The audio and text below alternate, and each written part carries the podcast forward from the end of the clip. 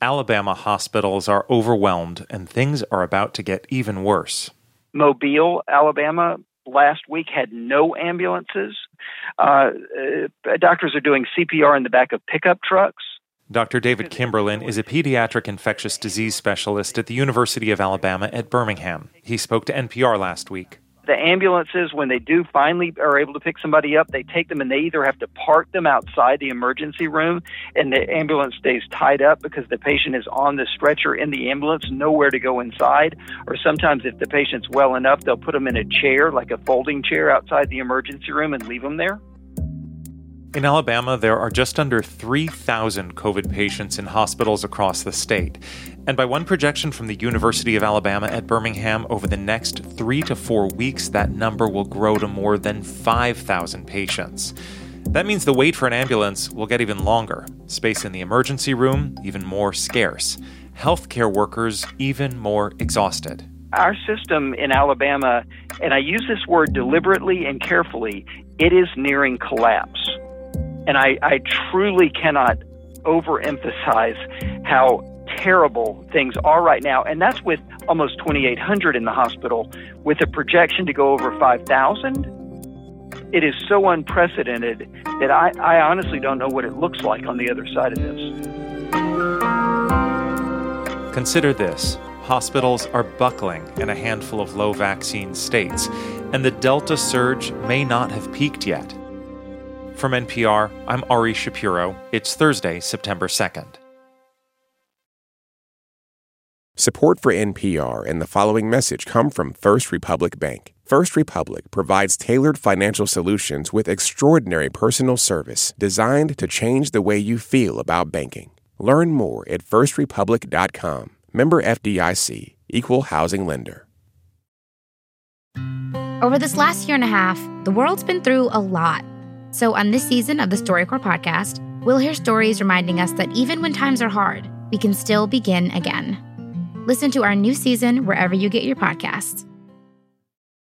It's Consider This from NPR. So let's compare how hospitals are doing now with how they were doing in the worst days of the winter surge. This was back in early January. Across the country, there were around 120,000 people hospitalized with COVID 19. That number fell throughout the spring and summer to a low of just 12,000 people in early July. But it soared back up over the past two months. And this week, according to the latest data from the CDC, it's around 90,000. Nearly 100 people are sitting in emergency rooms across Mississippi waiting for an ICU bed that is not available. In Mississippi, hospitals dodged a bullet with Hurricane Ida and did not see major power outages, but ICU beds are still scarce. The case surge we saw in August most likely will follow us into September. In Morehead, Kentucky. Earlier this week, healthcare teams expanded to a field hospital in the parking lot to combat the surge in COVID 19 cases. The National Guard is helping out at multiple hospitals. Here's what Major Michael Wayne told Spectrum One News. You know, what has, what has struck my soldiers the most is when they hear over the intercom that there's a medical assistance needed on a COVID floor, or there's a medical emergency on a COVID floor, and you know at that time someone's having difficulty breathing, they're going to be intubated, they're going to be put on a ventilator, uh, and we've heard that five times over the intercom already this morning. And in Alabama, 1,634 people in the state are needing COVID ICU care. However, there are only 1,542 staffed ICU beds. That leaves Alabama with an ICU bed capacity of negative 92. This week, Alabama became the first state to officially exceed its ICU capacity, according to CDC data. Here's Dr. David Kimberlin again in Birmingham. You remember back in 2020, um, the the emphasis was on preserving the hospital capacity, and it was it was pretty remarkable what we did as Americans during that time. Well, the the sad part, there's a lot of sad parts, but one of the sad parts to where we are right now is that for all that we went through back then, we're now experiencing the very thing that we've been trying this entire pandemic to avoid.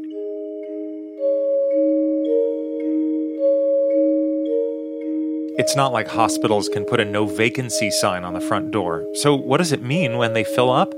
Well, NPR put that question to two people who run hospitals. We've converted conference rooms and cafeterias, offices, um, ultrasound rooms into units that house patients with beds and monitors. That's Dr. Aharon Sareli, Chief of Critical Medicine with the Memorial Healthcare System, a large public hospital system in the Miami area. They have space to expand, but space is not the only issue for some hospitals. There's also staffing. Our, our own nurses are developing COVID symptoms, vaccinated or not. They pop positive and they are out of the system for a few days. That's Adriano Goffi, a medical director at Altus Lumberton Hospital, a small rural facility east of Houston. Both doctors say the COVID patients in their hospitals are overwhelmingly unvaccinated. They told NPR's Mary Louise Kelly just how hard things are right now and what happens when they don't have room for a patient and no one else does either. Dr. Goffi, when you're treating a COVID patient who who needs the ICU, who needs a ventilator, and you're calling and no ICU will take them. I mean, what is that conversation? Your nurses are calling hospitals all day trying to find a bed, and they say what? Well, so we did not have uh, an air, a way to have like a waiting list. So we had to hire. Uh, we, we we average around five secretaries calling hospital by hospital by hospital, and even calling the same ones. It's almost like you you, you just get lucky that a bed opened up and you were on the phone with them and we're calling thousands of places a day. We've literally air flown somebody from Lumberton to North Dakota, to Tennessee, just because those were the only beds available. Have you had people die while waiting? Yes, we have. It's it's very difficult, and it takes a big toll on us, even my my family here, because you come you come home, and um, there's no way not to take that home. Yeah, I think that's such an important point. The amount of death that healthcare professionals are seeing on a daily basis is so many orders of magnitude higher than anything we could have ever imagined. Working in critical care, we deal with death on a regular basis, but not in these quantities and not this regularly and uh, uh, the staff has just been emotionally pulverized is the only way that I can describe it. Emotionally pulverized, yeah. Dr. Goffi. I think uh, I think that's one of the best ways uh, to put it, Dr. Sareli. And you know, the other part, the other component that really is difficult for us as physicians is as we're caring for these patients, you know, there's the other side, which these are mostly unvaccinated. You have a lot of vaccinated individuals come into my emergency room, for instance, and they're non COVID related issues, such as a heart attack. I was going to ask, and what does all this mean? If I have a heart attack and I need to come to your hospital for urgent care, exactly. There's and, and huge, and, yeah, please. And, and, and it's, it's, it, it, it's very difficult for us as physicians because we have a certain amount of things that we pride ourselves in the United States of being able to do. You come in with a heart attack, and we can get you the treatment that's life saving within 90 minutes. And that's kind of out the window with everything going on now. And now they're waiting three, four, or five days. And it's not just the heart attack patients, it's cancer patients that need a biopsy. And I think that's very important to understand that people need to get vaccinated also to prevent others from having serious complications of other illnesses. Is there a discussion underway uh, at either of your hospitals over prioritizing, over if resources are finite? Who deserves the bed? Yeah, I think that is a discussion that no physician in a first world country um, ever wants to be part of. We are committed to providing care to both our COVID populations and non COVID populations. And as physicians, we're always going to do the best that we can with uh, the resources um, at hand. But there's no question that in modern history, healthcare system in South Florida, um, and I'm sure in the rest of the country, has never been under so much pressure for such a long period of time our society and all of us have our part to play and we all have to get vaccinated because as you said there is an impact not only on the people that have covid but on every one of us every one of us is um, going to need health care at some point in our lives and having the system so overburdened um, we are going to pay the price, and we we are paying the price. Both of you have mentioned um, the vast majority of the COVID cases coming in are unvaccinated people. What are those conversations like when you see somebody come in? They need urgent care. It's critical, and you think this was so preventable. Yeah, I think from my perspective, um, you know, the only real word that comes to mind is is tragic. It is an absolute tragic um, conversation to have with patients before they get intubated, when you know it's too late, when you know that they've missed that opportunity not to have had their lives devastated by this virus, and you know that when they land up on mechanical ventilation, the overwhelming chances are that they're going to die. And, and we then have an intimate relationship with their family members. No one dies in the ICU from COVID in a short period of time. It takes weeks and months. Every day I speak to their families. I hear their kids in the background. And it's very hard to explain to someone who's not there uh, the magnitude of the tragedy. Dr. Goffi this has probably been the most difficult part of my career. Um, going through residency and seeing uh, other areas of medicine like NICU, where there's some sad cases there. This one's really tough because I'm not upset with patients because a lot of it is the misinformation that Dr. Sareli's mentioning.